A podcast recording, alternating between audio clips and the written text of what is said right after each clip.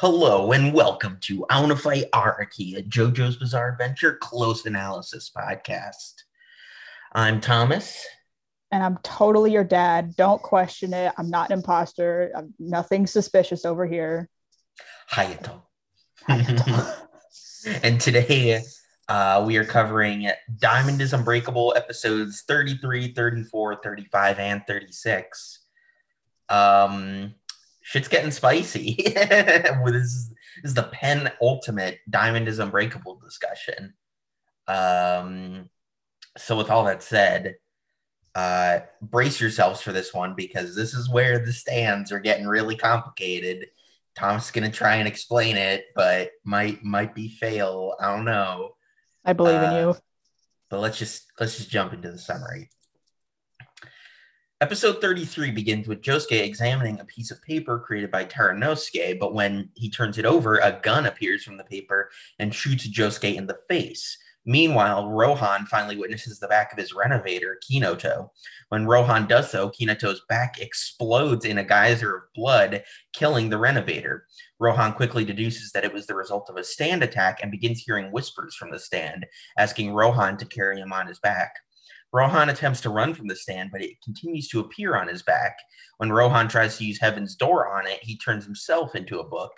The stand, Cheap Trick, explains that despite being born of Kinoto, it is independent and now bonded to Rohan.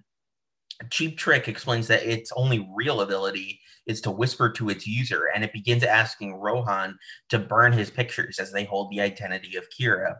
Rohan runs outside, but is reminded that if he shows his back to anyone, Cheap Trick will transfer to that person, killing Rohan. And I lost my place. Okay, there we go. While Chotaro and Joseph begin to investigate missing persons incidents in the Morio Grand Hotel, it is revealed that Josuke survived being shot by having Crazy Diamond catch the bullet.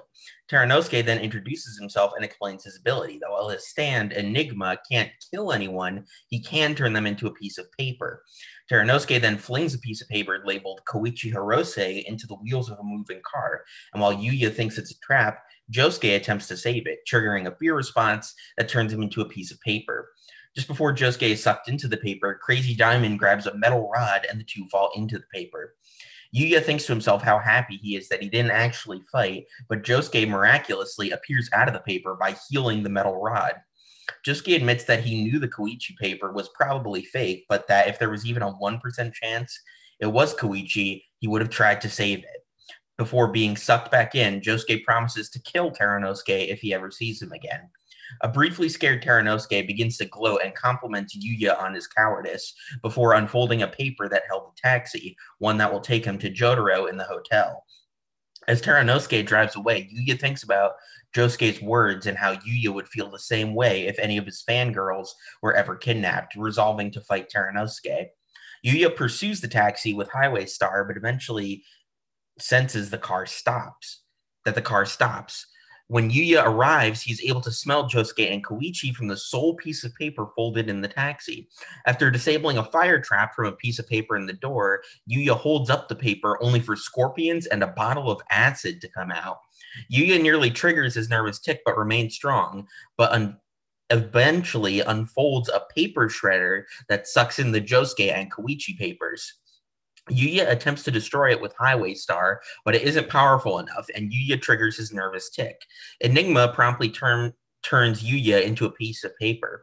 Taranosuke gloats, but Yuya reveals that things have gone exactly to his plan, as turning Yuya into a piece of paper allowed him to shrink inside the shredder, and with Highway Star's ability to segment itself, it is able to destroy the shredder from the inside and free Josuke and Koichi.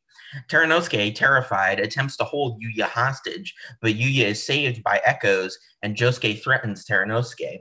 Taranosuke triggers his own fear response, closing his eyes, and begins to turn into paper himself, but as he does so, Josuke uses Crazy Diamond to reconstitute Taranosuke's paper form into a book, which is later checked into the Morioh library. Back with Rohan, he decides to call for help, and he calls the only man he trusts, as Koichi's phone begins to ring as he returns home. Koichi comes over to Rohan's house to help him, but when Rohan refuses to show Koichi his back, Koichi assumes it's a practical joke and leaves. Elsewhere, Kira's urge to kill grows stronger and he is harassed by a couple on a train. Back with Rohan, the manga artist is left with very little options and so decides to leave his home. Rohan is able to conceal his back using Heaven's Door, but when he finds himself in an alleyway filled with animals, things seem dire until Koichi steps in, revealing that he wanted to see if Rohan was actually lying or not before. Koichi ends up damaging Rohan when he tries to remove Cheap Trick, and seemingly out of desperation, Rohan shows his back to Koichi, but Koichi realizes that the group has found themselves in Raimi's alleyway. As a result, when Cheap Trick turns around to possess Koichi, it is instead grabbed by the demon arms, Rohan assuring Cheap Trick goes to hell by writing it so using Heaven's Door. As Rohan and Koichi take a breather outside the alley, Raimi appears to them, and after observing Rohan's photos, makes the observation that Hayato Kawajiri was discreetly observing his father, making Rohan suspicious. Back with Kira, it is revealed that he discreet. It is revealed that he stalked the couple from the train home. from the train home, killing both. However, Hayato was also following Kira, and with video evidence of Kira using Killer Queen to dispose of the bodies, he runs home. Terrified, Hayato considers his options in the bath while hiding the videotape. However, Kira enters the bath and attacks Hayato, planting a bomb on his hair. However, before Killer Queen can detonate it, Hayato reveals that not only has he been recording the bath, but every room in the house with multiple compromising photos of Kira pretending to be Kosaku Kawajiri. Hayato attempts to flee, but Kira kills him and hides him in a closet. Yoshihiro flies in through the window and explains that the Jobros are very close to discovering Kira's identity. Just when Kira feels back into the corner, Yoshihiro's stand arrow finds its way inside of Kira and enhances his powers. The next morning, Hayato wakes up believing the events of the previous night to be a bad dream. Kira walks down the stairs, now completely confident and his hair now white. The phone begins to ring and Shinobu orders Hayato to get it before tripping and breaking her tea set, blaming Hayato. Hayato and Kira leave the house together and Kira admits his true identity, but also says that it doesn't matter if he tells him because he is invincible. As Hayato walks down the street, Rohan attempts to ask him some questions, but when Hayato flees, Rohan uses Heaven's Door. When he opens Hayato's face and discovers a warning, and discovers a warning, flipping past the warning, Hayato seemingly has knowledge of future events. What's more, Rohan eventually learns that Kosaku Kawajiri is Kira, but when he does so, a miniature Killer Queen appears and blows up Rohan, explaining that it is Bites the Dust, a bomb that will kill anyone who learns Kira's identity from Hayato. Rohan's body is blown to smithereens, and Hayato wakes up in bed again. He quickly realizes that he's in a time loop, and Kira tells him as much, that Hayato has been turned into the detonate, detonator for Bites the Dust, and that if anyone learns of Kira's identity, they will be killed and time reset to the morning. Hayato, now with the knowledge of the time loop, deliberately avoids contact with Rohan, but Kira sneaks up behind Hayato and explains that anything that happens in the time loop will happen again, and at eight thirty, Rohan promptly explodes. As Hayato walks past Rohan's car, he bumps into the other Jobros who interrogate Hayato about Kira. Hayato attempts to kill himself to prevent the group learning Kira's identity, but Bites the Dust stops the X-Acto knife Hayato was going to use. The group recognizes the stand and tries to attack it, but they are all caught in Bites the Dust's bomb, and time is reset. Hayato realizes that in order to stop Bites the Dust, he needs to kill Kira and hatches a plan to use the cat plant from earlier to perform a sneak attack on Kira before Rohan is killed. Hayato gets into position but begins to panic as Kira fails to show up, hiding behind a tree. Eventually, Kira steps out and is shot by the cat plant's air bubbles, but miraculously survives as he is placed a watch in his breast pocket after sustaining a burn that morning. The watch absorbs the air bullet as Hayato begins to plant panic and the clock continues to tick forward. End of episodes. Goddamn. The shit that wild. A, that was a fucking chunky summary. Goddamn. Very, very chunky indeed. Very, very wacky shit. Goddamn. I forgot how good the Bites the Dust fight is. It's probably one of my favorite fights in like the whole series. It's definitely Honest- up there. Honestly, I think um, these whole things have a lot of really good fights. Like part four in general has a high quality of fights. Um, I I forgot how much I enjoyed the Enigma fight as well. Um, I think that's a really creative fight, and I think I think it has some some good character bits uh, in that episode. There's definitely a couple of um, scattered character bits. Would you like to talk about them, perhaps? Yes, I would like to talk about them. Um, yeah, so I guess where to begin?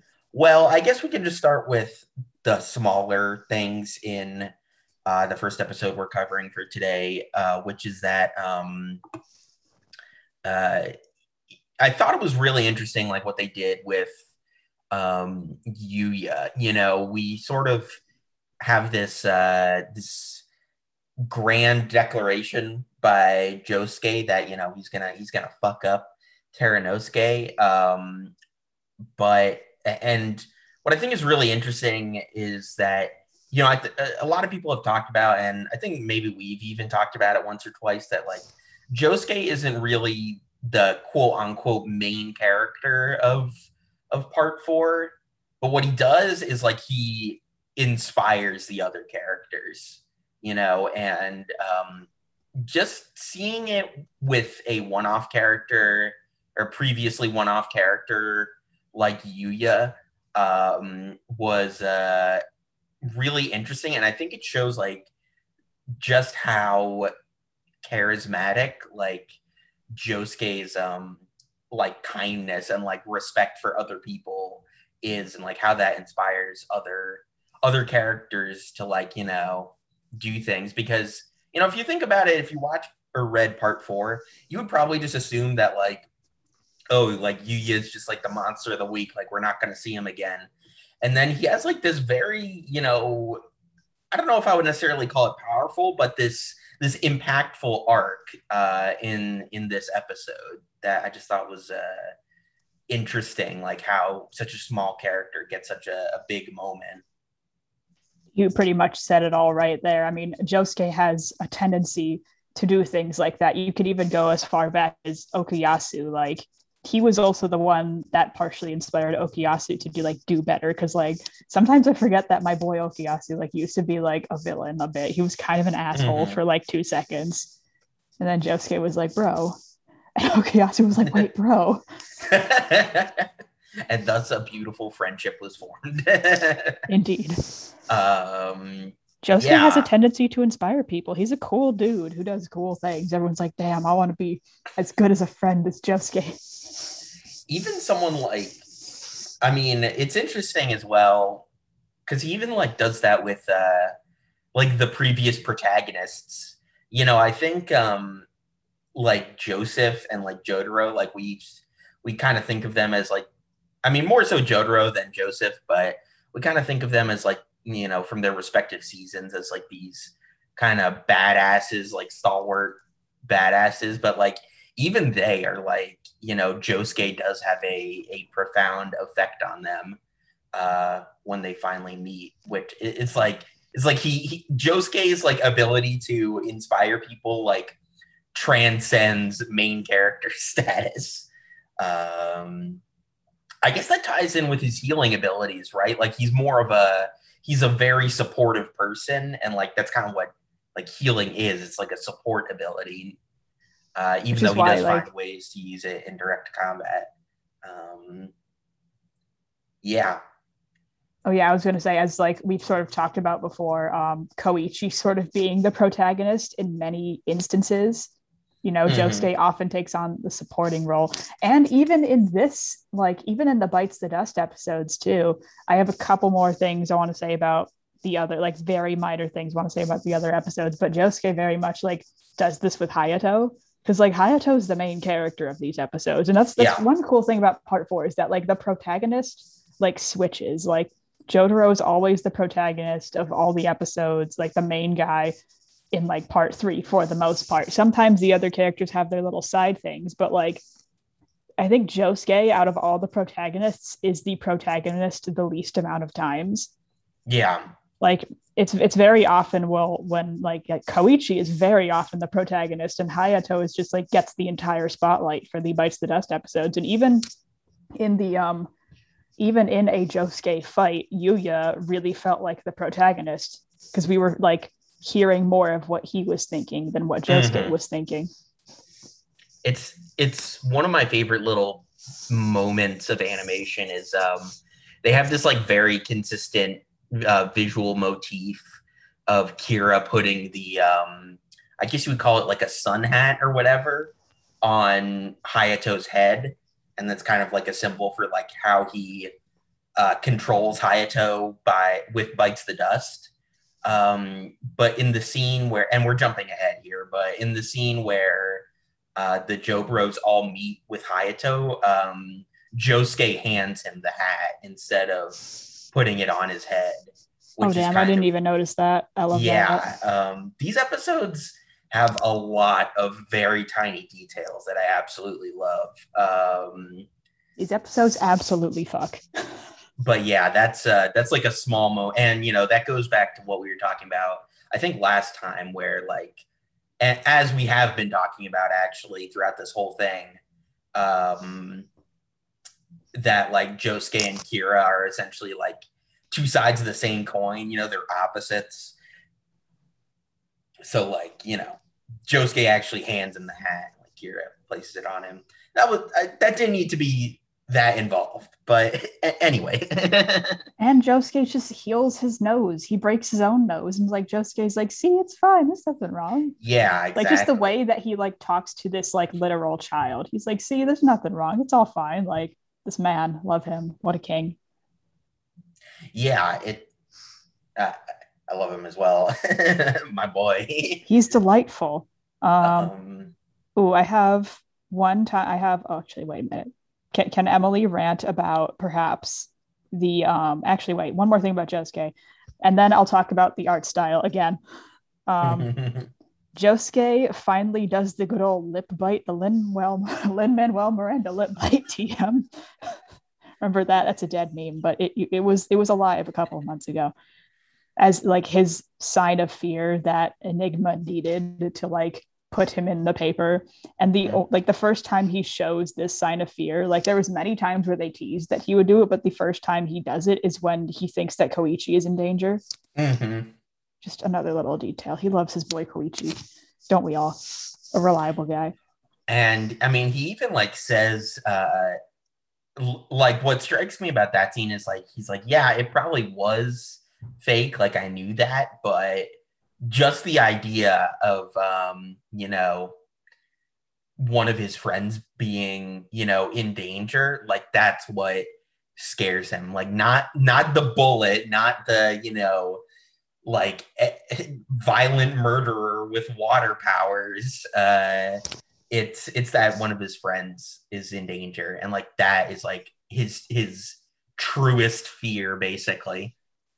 Oh yeah. Now it's time for the um, Emily talking about the art style power minute. Yes, as I have had one just about every episode. Enigma looks really freaking cool when it activates. Mm-hmm. Jesus Christ! It makes everything look like. See, I tried to find out the name of this artist, but I could not find out. There's a specific artist that like. In my elementary school, we used to have his like paintings hanging up all over the walls in the art room. And I can't, for the life of me, I can't remember the guy's name, but he drew these like incredibly trippy looking things where one object would sort of fade into another object. And that's like, it's, I don't know, the Enigma style when it, in, when it activates looks like just like one of the pieces he would make, as well as like another piece that I particularly remember was a, it was kind of like Inception, Drawception, where he drew, he did a pencil drawing of a piece of paper and two hands were coming out of the piece of paper and drawing each other. And I, once again, for the life of me, can't remember who it was. It might not have been, even been the same person, but it's just like, that's exactly what the Enigma fight style looked like. And I was like, dang, that's, that's like, that do be it though. I, uh, I, it. I just looked it up and um, at least the JoJo Wiki tells me that uh, the pattern designs are inspired by M C. Escher. Yeah, M C. Um, Escher. Well, no, I was. Oh, I thought it was someone else. The um, other thing that I was thinking about, the paper hands thing with the whole paper thing. I don't yeah, know yeah. who that was.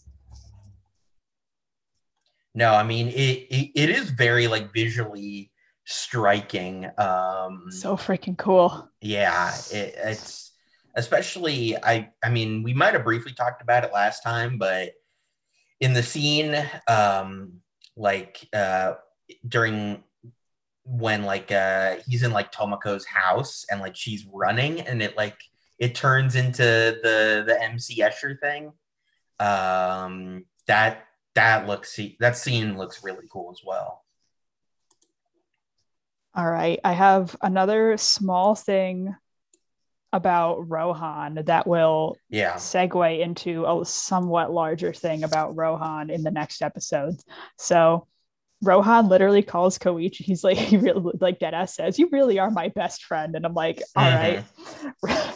Rohan is actually like getting some development in these episodes in like the weirdest way, because obviously Koichi's like, "Oh, you're just pulling, you're just pulling some shit, aren't you? Not actually in danger." And he's like, "No, bro, I'm serious." Mm-hmm. So he's like actually growing out of his asshole tendencies and, you know, trying to help people out and like actually calling Koichi his best friend. And then the very next episode, like, you know, he pretty much, he pretty much dies. He literally gets blown up, not permanently, but he literally explodes because of Kira. And it's just like, but, but somehow it's so tragic.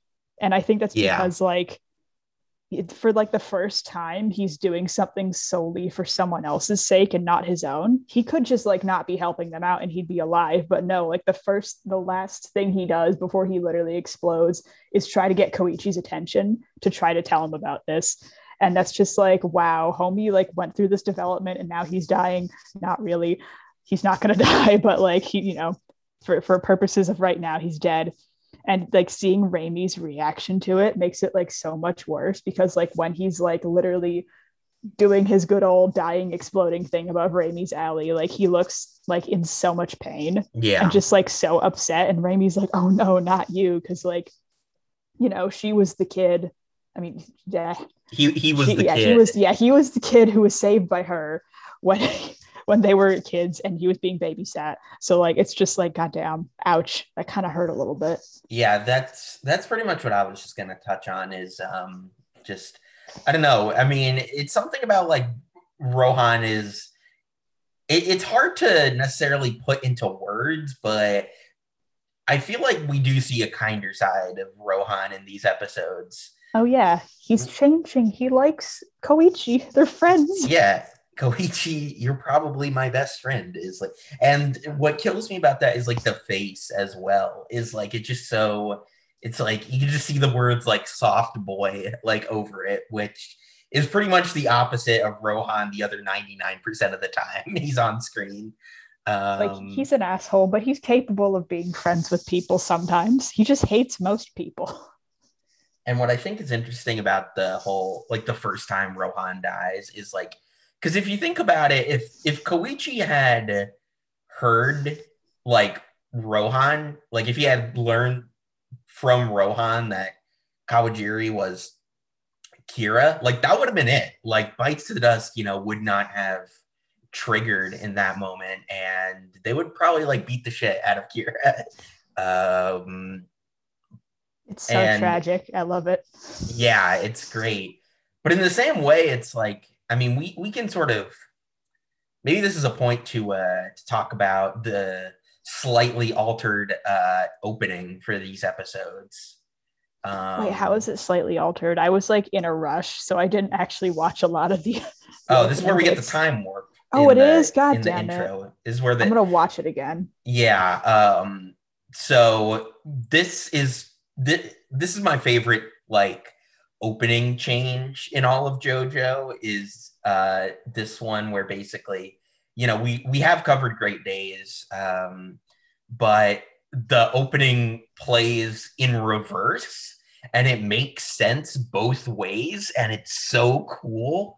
Um and so um but what I like about it, and this ties into our creator conversation that we've been having about uh like the themes of like good triumphing over evil, is uh there's a great, my favorite bit is like, okay, so the whole like reversed intro is basically like bad stuff happening to the characters, um that um you know, like they they are shown like fading into darkness, like uh Rohan, you see Rohan's house is uh the door is constantly closing, just like referencing all the times he dies in the time loop, um, like things like that, like just bad stuff. Um, but then it ends with, um, because the, the intro opens with Kira about to detonate a bomb, and you see like the backs of all the main characters. But in the reverse, they turn around because like they've they've caught Kira, and I just like I just love the idea that like Kira like being thinking he's invincible and like staying like sedentary and stuff like that is like ultimately what seals his fate. And the fact that none of the main characters like die, like I mean, we're kind of we're kind of spoiling a little bit, uh, but like just like you know, none of the Jobros die. Like this is the only season where that happens. Just um, this once, everybody everyone lives. lives. I'm so pissed off that I forgot that these were the funny, the fun opening episodes. God damn it! Yeah. Enraging. But speaking of fate, if you're done talking about the opening, yeah, Kira, it talks a lot about fate in the Bites the Dust episodes. Mm-hmm. A lot. Homie literally thought that fate had saved him and saying it witnessed his pain and like took pity on him and gave him the new ability, which sort of shows his lack of understanding for how fate works in the JoJo world. And, you know, as well as showing his own like insane egotism, because he thinks that he's like the center of it. He thinks he's going to be singled out. And it also sort of shows like in, in a way, weird way that it doesn't seem to, you know, he doesn't believe that what he's doing is wrong.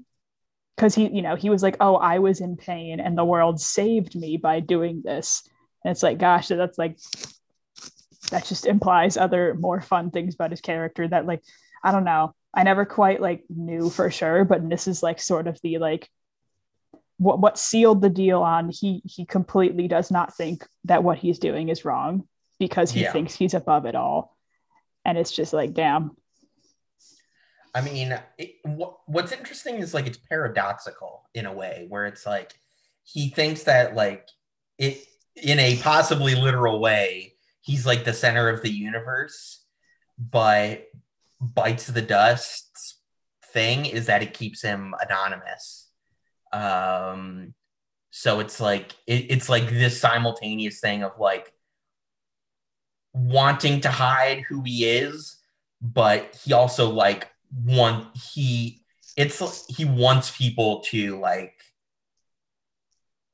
I don't know if like be afraid necessarily, but like he, he wants people to be on like a lower plane than he is, like a lower lower step on the hierarchy, if you will. He pretty um, much wants to be and believes himself a god. Like exactly, you know, he he's completely above them. Like he's still, you know, better than them, but he just doesn't function on the same plane of existence as they do, so they don't like notice him. Mm-hmm. it, it's it's it's a weird thing to think about, but it's cool. Yeah, and um, uh. All right, so speaking of this again, um, just a one little detail I wanted to point out is, um, so in the scene when they're in the bath as well, you can see it for like a fraction of a second, but there's like an overhead shot of uh, Kira like looking at Hayato, and his shadow is, it looks like Killer Queen. Um, like it's got, you can see like the cat ears. Um, which is pretty damn cool. And I think it shows like, I mean, we've kind of talked about how like stands are like, you know, um, they're like representations of a person's soul and personality and things like that. Um, but like, this is like no other stand like quite embodies its user as Killer Queen does Kira. My favorite thing in the world is that Killer Queen is like kind of looks literally looks like a cat, but like the way it's like framed in the anime is just like so freaking scary. I know, like they make this shit look terrifying. Like it literally, as we've said, looks like a leather gay at a pride parade who also is just a cat person. Well, so, literally like, wearing like the kink gear, and it also just it's It's but like, also, it's it, so freaking scary it's, looking. It's a pink cat. It's literally Princess Carolyn from BoJack Horseman, but it fucking is terrifying. Gosh. Um, all right. But uh, yeah. Um, all right. So you have a big thing about Shinobu. I have a small thing about Shinobu. I actually don't have a lot of things about Shinobu this episode. Most oh, okay. of my stuff is about Kira, but we can talk about Shinobu if you want. Well, it it it's in tandem, so it makes sense. Um, so one thing I was kind of thinking about on this rewatch is, and I mean, you know, we can't prove what I'm about to say, but I just think it's interesting to think about. Um, Which is like, you know, as you said earlier, these episodes is like basically Hayato is the main character. Um, but we have, flashing back to the cat plant episodes, that was kind of like Kira as the main character episode. Um, and in that episode, we have this scene where he like, it seems like he does legitimately care for um, Shinobu. And in these episodes, what we see is, like, Kira is, like, you know, he's got Bites of the Dust, he's got the white hair, um, and he actually asks Shinobu for a a kiss this time Consent around. Is key. Yes. Even hey, the goddamn hey, serial killer understands he may, that. He may kill people and, deca- and you know, de-limb women of their hands, but He he asks for a kiss. See, um, this is going back again to we, uh, we as a, as a society having very low standards for men. Even the goddamn serial killer asks his fake wife for consent to give her a smooch. but but so um, yeah, so we see him kiss Shinobu in these episodes, like want to actively kiss Shinobu. And, you know, because we see it from Hayato's perspective, it, they kind of frame it as like like a fuck you almost from Kira to Hayato. Um, I'm gonna fuck your mom.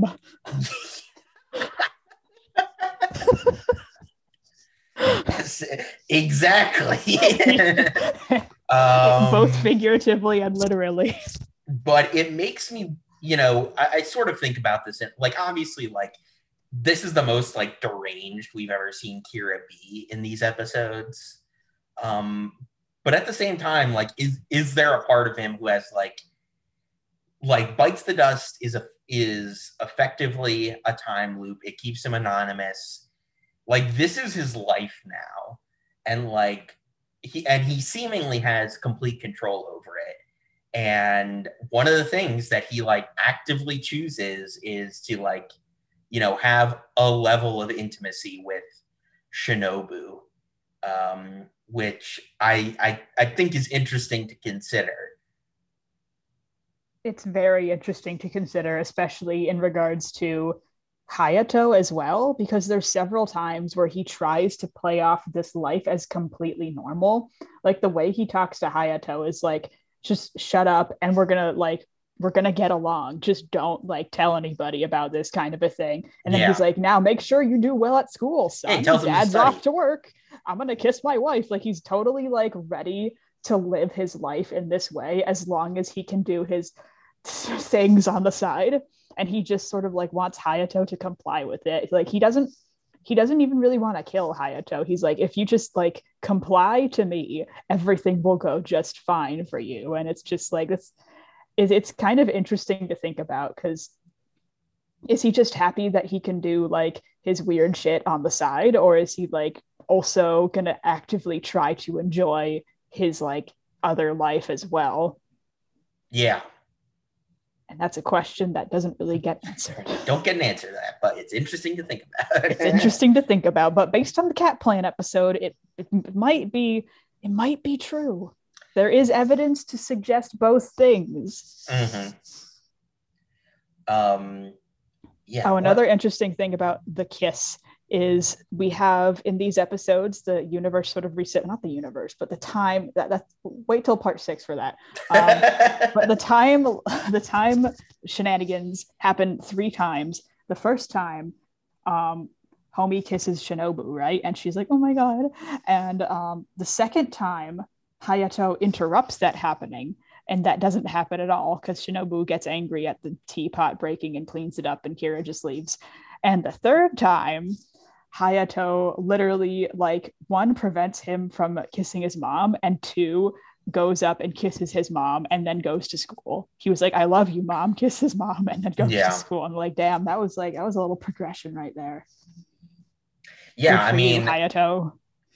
I think because, like, every time we've seen Hayato previously, he's always kind of been like the cold and calculating kind of, you know, savant type character. Um, but, um, you know, him being the main character for these episodes, it kind of shows like some more insight into him, and that he, like, basically all he wants to do is like make sure his mom is safe. And it's like, you know, obviously Kosaku Kawajiri was like not a great husband, but she was at least like safe with him.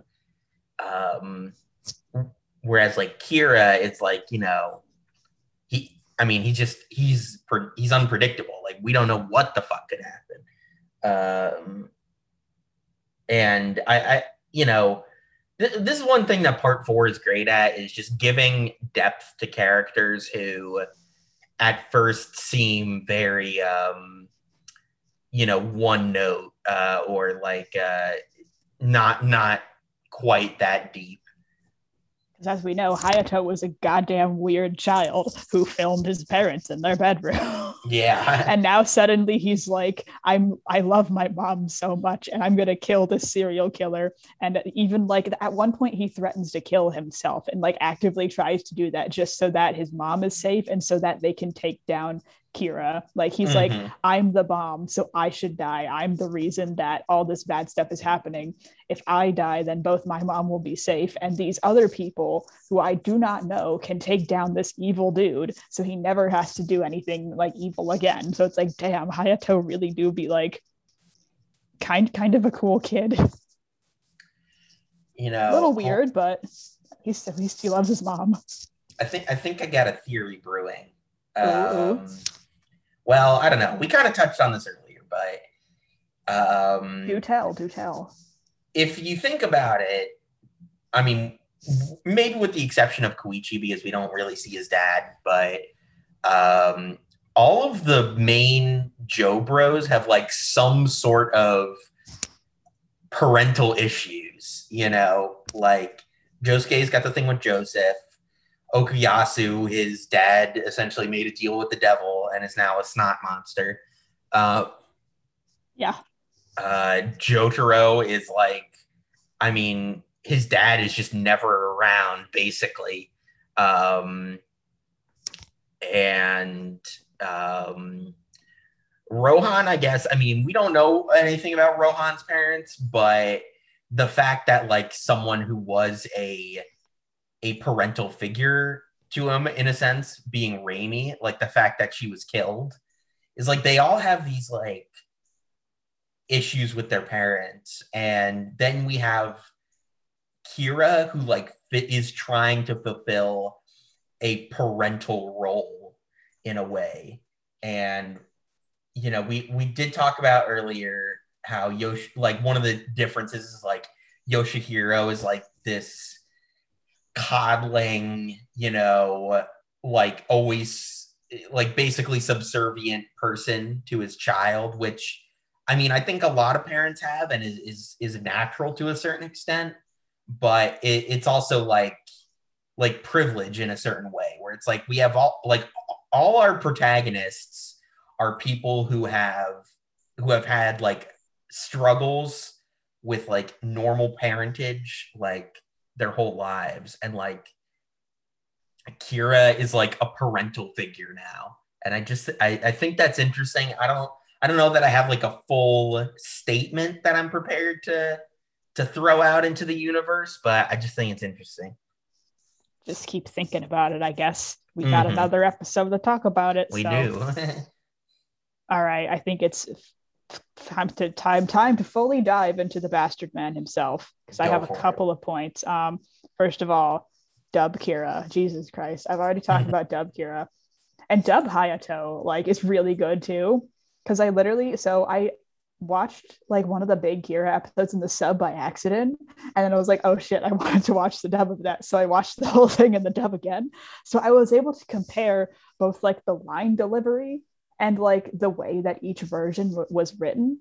And honestly, not only was like Kira's line delivery really good, but like the like the way they wrote his lines was also like, honestly, I kind of liked it better in the weirdest way. Um, it like conveyed the same like message, but just in in ways that just made a bit more sense, which I guess is natural, you know, as an English speaking person.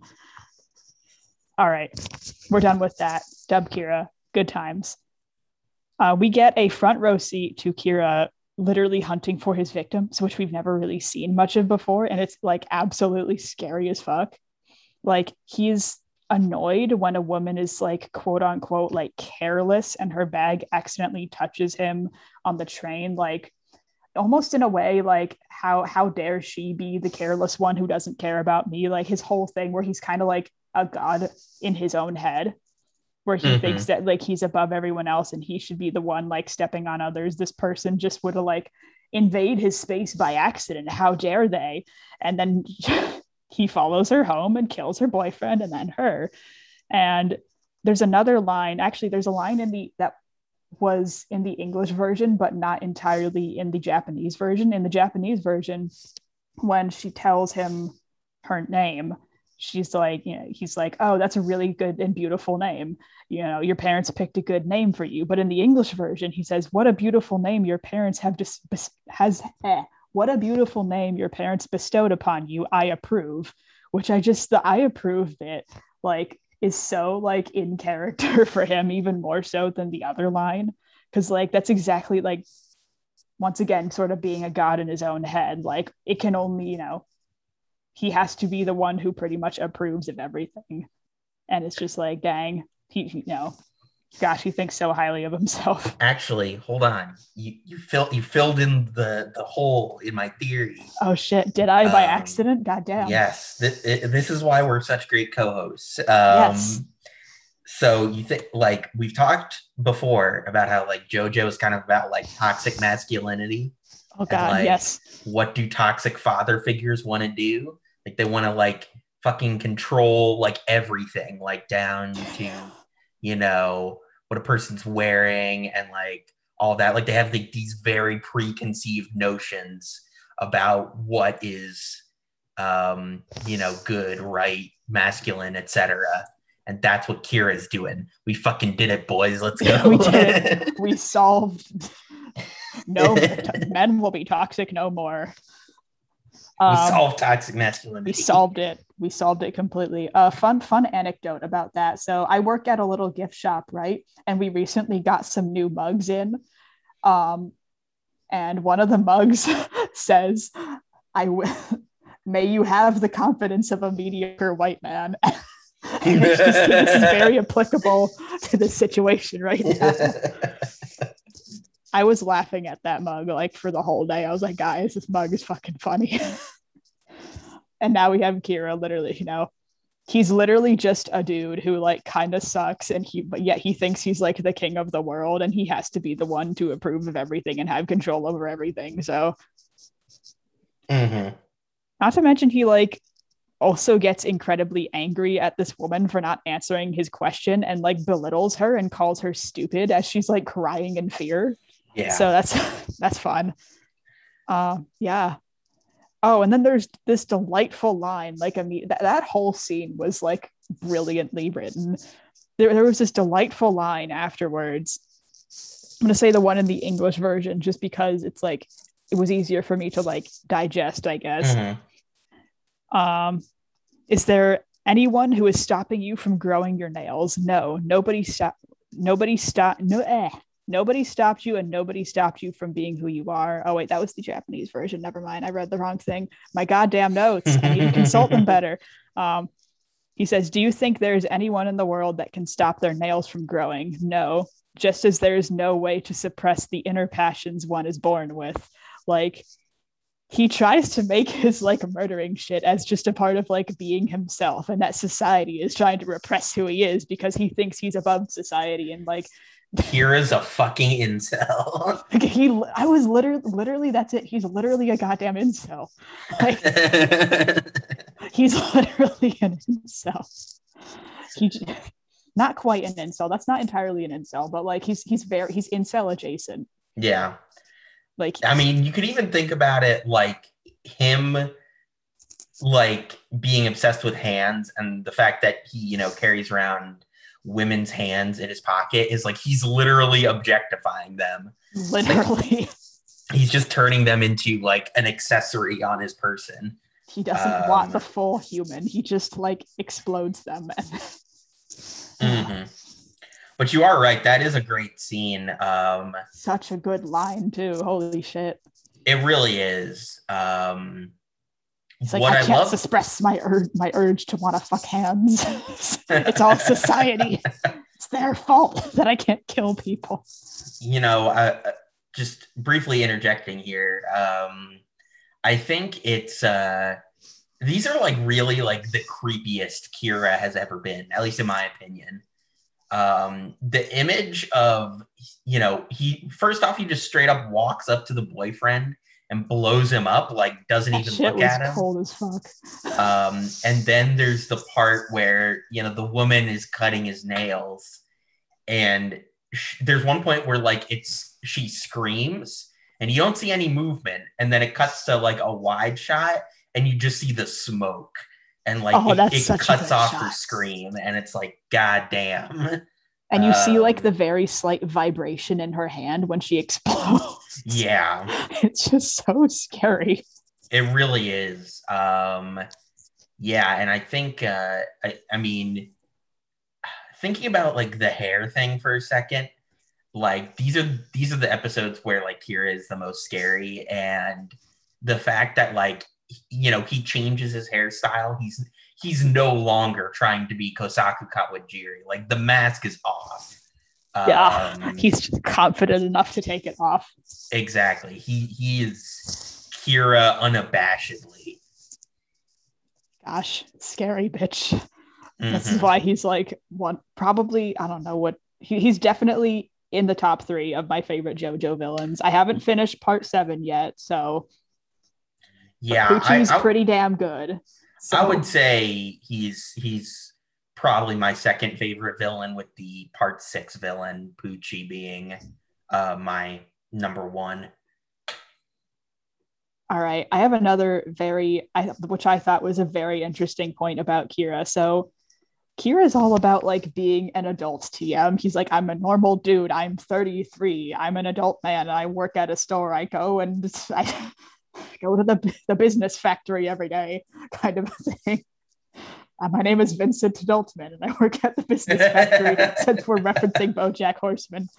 Um, I was going to say Vincent Adultman, but I forgot what what name he gave himself, so that's why I just said business factory first. I was like, wait a minute, what, what did he call himself again? But yeah, Vincent Adultman, business factory.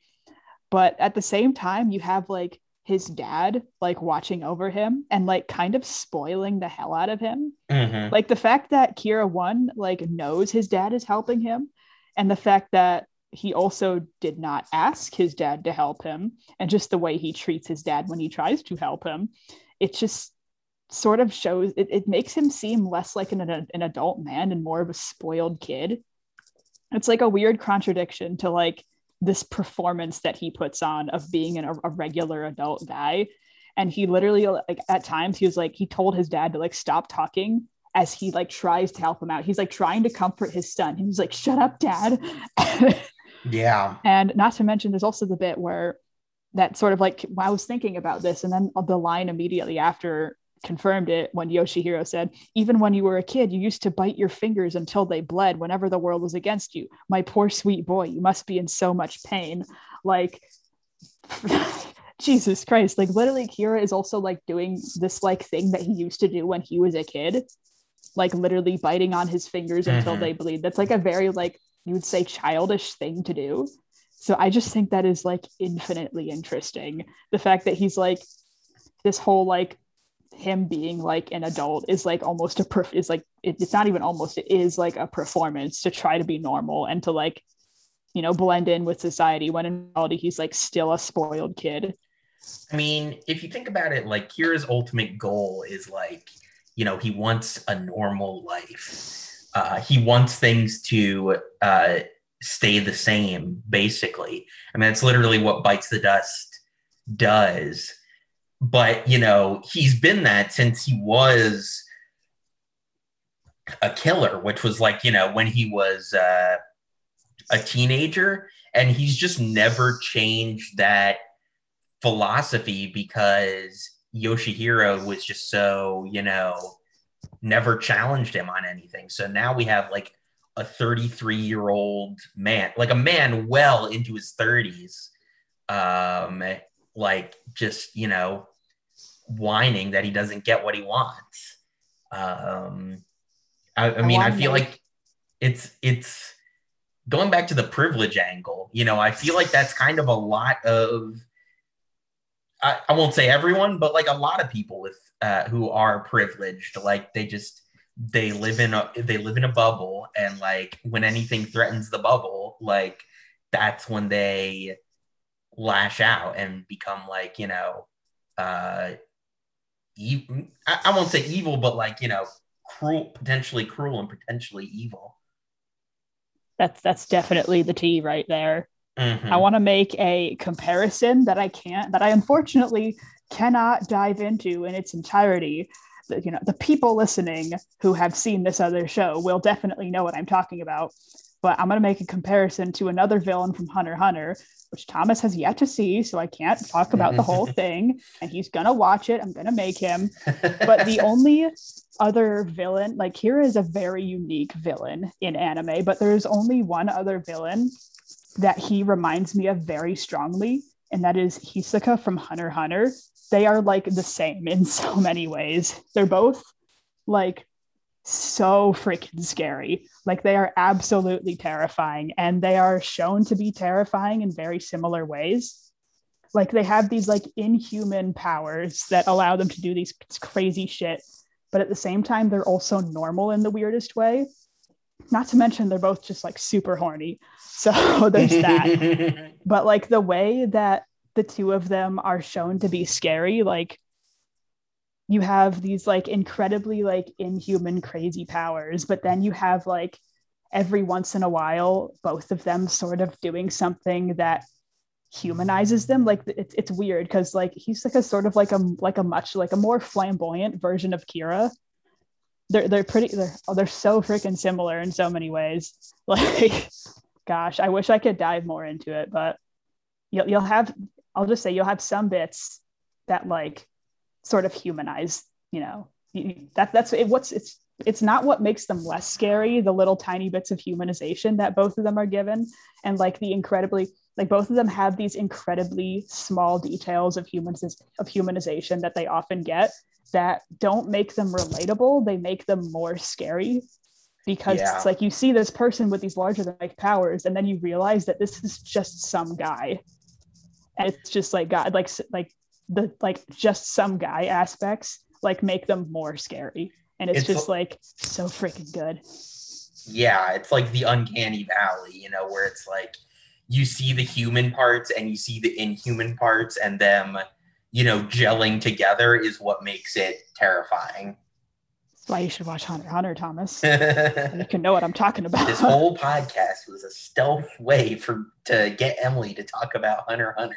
You convinced me to thing. watch it. I only started watching it about like two months ago. So unfortunately, that is that cannot be the case. However, it it, it will become that soon enough. Um, Kira right. do be a scary bitch. That that's the tea. You really do be. Um, is there anything else uh, we want to talk about for these episodes? I have a little bit more talking about changing of fate that we sort of got sidetracked on because, mm-hmm. gosh, we had so many, so much dummy thick content. Um, there was this bit where Hayato literally says, you know, it's time to change fate when he gets like his idea. And then like Kira responds with, like in the English version, at least the line that I really like, once the wheels of fate are moving, there is no turning back. Like he thinks that fate is on his side, and Hayato thinks that fate is against him, and Hayato is trying to change it. And it's just like, as we know, based on part four's big old Thomas theory of fate, that it's a force, like good is a force of nature, and it will always, you know, basically good will always be the true fate of the universe that will be achieved. And it just, you know, once again, Kira thinks so highly of himself that he thinks himself outside of that. And yeah. Yeah, I mean, it, it it's the opposite, basically. I guess that, I mean, I guess that's kind of what, if we're going to get like really broad for a second, I guess it's kind of like what evil is, is like, um, like just trying to like, you know, uh, squash any sense of hope. Um, like, oh God, I wish I could remember it. There's some quote about like, um, like hope is the enemy of, of oppression or something like that. Um, that's not the quote, but it's something similar. Um, and yeah, I mean, and you know, d- tying it back, I mean, I guess that's kind of why like Josuke is like the Jobro for this season. I mean, really any other version of JoJo, of JoJo, you know, past or future, is like not nearly as kind and as, you know, I mean, maybe you can make an argument for Giorno, but even then, uh, there's not really a JoJo who's like quite as inspirational to to their supporting cast as um, Josuke is to his, and like that. That's why they win, is because Josuke is is hope, basically. Roll credits, baby. Josuke is always the answer. This is what we've learned. What? What's two plus two? Josuke. Whenever you're in a pinch, just think, what would Josuke do? Honestly, that's that's actually a pretty good way to go about life. Yeah. What would sure. Josuke do? um. All right. Uh, is there? Do we want to talk about silly stuff now? Of course. Yes. Um, there's a lot of dark comedy in these episodes, I decided. Um, one of the funniest things to me is, and it's not really like played for laughs, but I just think it's funny how on the second loop, like Hayato gets the idea to like sneak out the side window, and there's a wide shot of the house, and like Kira is just standing outside with the hat. Just standing there. Which is, it just makes me wonder, like, how long was he standing there before he decided to leave? What did that look like? Can we also not forget the gun bit? Oh man, that's so funny. Literally the best out of context compilation that I've ever seen is still the part four out of context one. And half of the things that are in that compilation are in the paper episodes. Yes. I'll gladly and, turn into a piece of paper. It's so freaking good. And, oh, and that bit where homie literally becomes a book and he's like, ah, yes, this book now resides at the Morioh Library. You can yeah. read it if you want. Uh, another part I like in that episode is uh, like once Josuke and Koichi are like freed from the paper, like Koichi just kind of has this face where it's like yeah. it's like you done fucked up now. it's it's like it's a good it's like a good like kind of badass face, but it's also like at there's like one point where he's like in the background and it's drawn to look like kind of stupid. Yeah. And the um, fact that the fact that Kira has bowling pin nail clippers. Yeah. And they like specifically draw attention to it. Like yeah. Yeah. They're like, who has these outdated nail clippers? And Kira was like, did you mind outdated nail clippers? Don't try to insult them. Um There's okay. this bit in the English version. Um Josuke calls Okuyasu derpface. That's awesome. Which is very important, and I needed to draw attention to it. Yeah, um, I know you. I know you don't like the dub too much, except for a few I, voice actors. I like dub Kira, I like dub Hayato, and I like dub Josuke. Everyone else is just like, eh. Yeah, I personally like the dub uh, a fair amount, and uh, yeah, there's there's some great one-liners like that. There is um, that good bit that I think we already talked about. There's there's so many like good bit that I will admit the dub has some good bits, but like Okuyasu's voice just enrages me. But there was that one like Mikitaka episode bit where Okuyasu's like, "You're a loony mother," and then it's like puts his hand over his mouth. That's it. That is a great moment. So good. Um, what else? I don't dub know. Koichi's I mean, all right as well. What? Dub Koichi's all right. Oh yeah, yeah. Um, what else is there? I don't know. There wasn't a lot of silly stuff because obviously we're getting towards the conclusion. Um, shit's. This is the shit's getting real segment of the show. Things are about to get emotional. Um. Yeah, I mean, I think that's all I have. Yeah. Good stuff. All right. Well, this is a very good episode. Uh, if you want to um, keep up with me, all the silly, semi-serious things I do, uh, you can follow me on Twitter at Thomas M. Brickman. I also do another show with my buddy Kevin. It's called Post Game Content. And we talk about video games, news, reviews, all that. Uh, it's a good time. And uh, Emily, where can people find you on the internet? I'm actually a god and I don't function on this plane of existence, so I don't mm. use things like Twitter. Ew. So I use I MySpace. At a humble goose, I only talk about anime. I only ever talk about anime. My god, I need a life. And um, yeah, there's also social media accounts for this show. Uh, at I Want to Fight A R one on Twitter, I Want to Fight Araki on Instagram. Uh, we use them sometimes, so, you know, just, just keep an eye out every once in a while. And, uh, yeah, with all that said, we'll see you guys next time for the finale of Diamond is Unbreakable, episodes thirty-seven, thirty-eight, and thirty-nine. We'll see you guys then.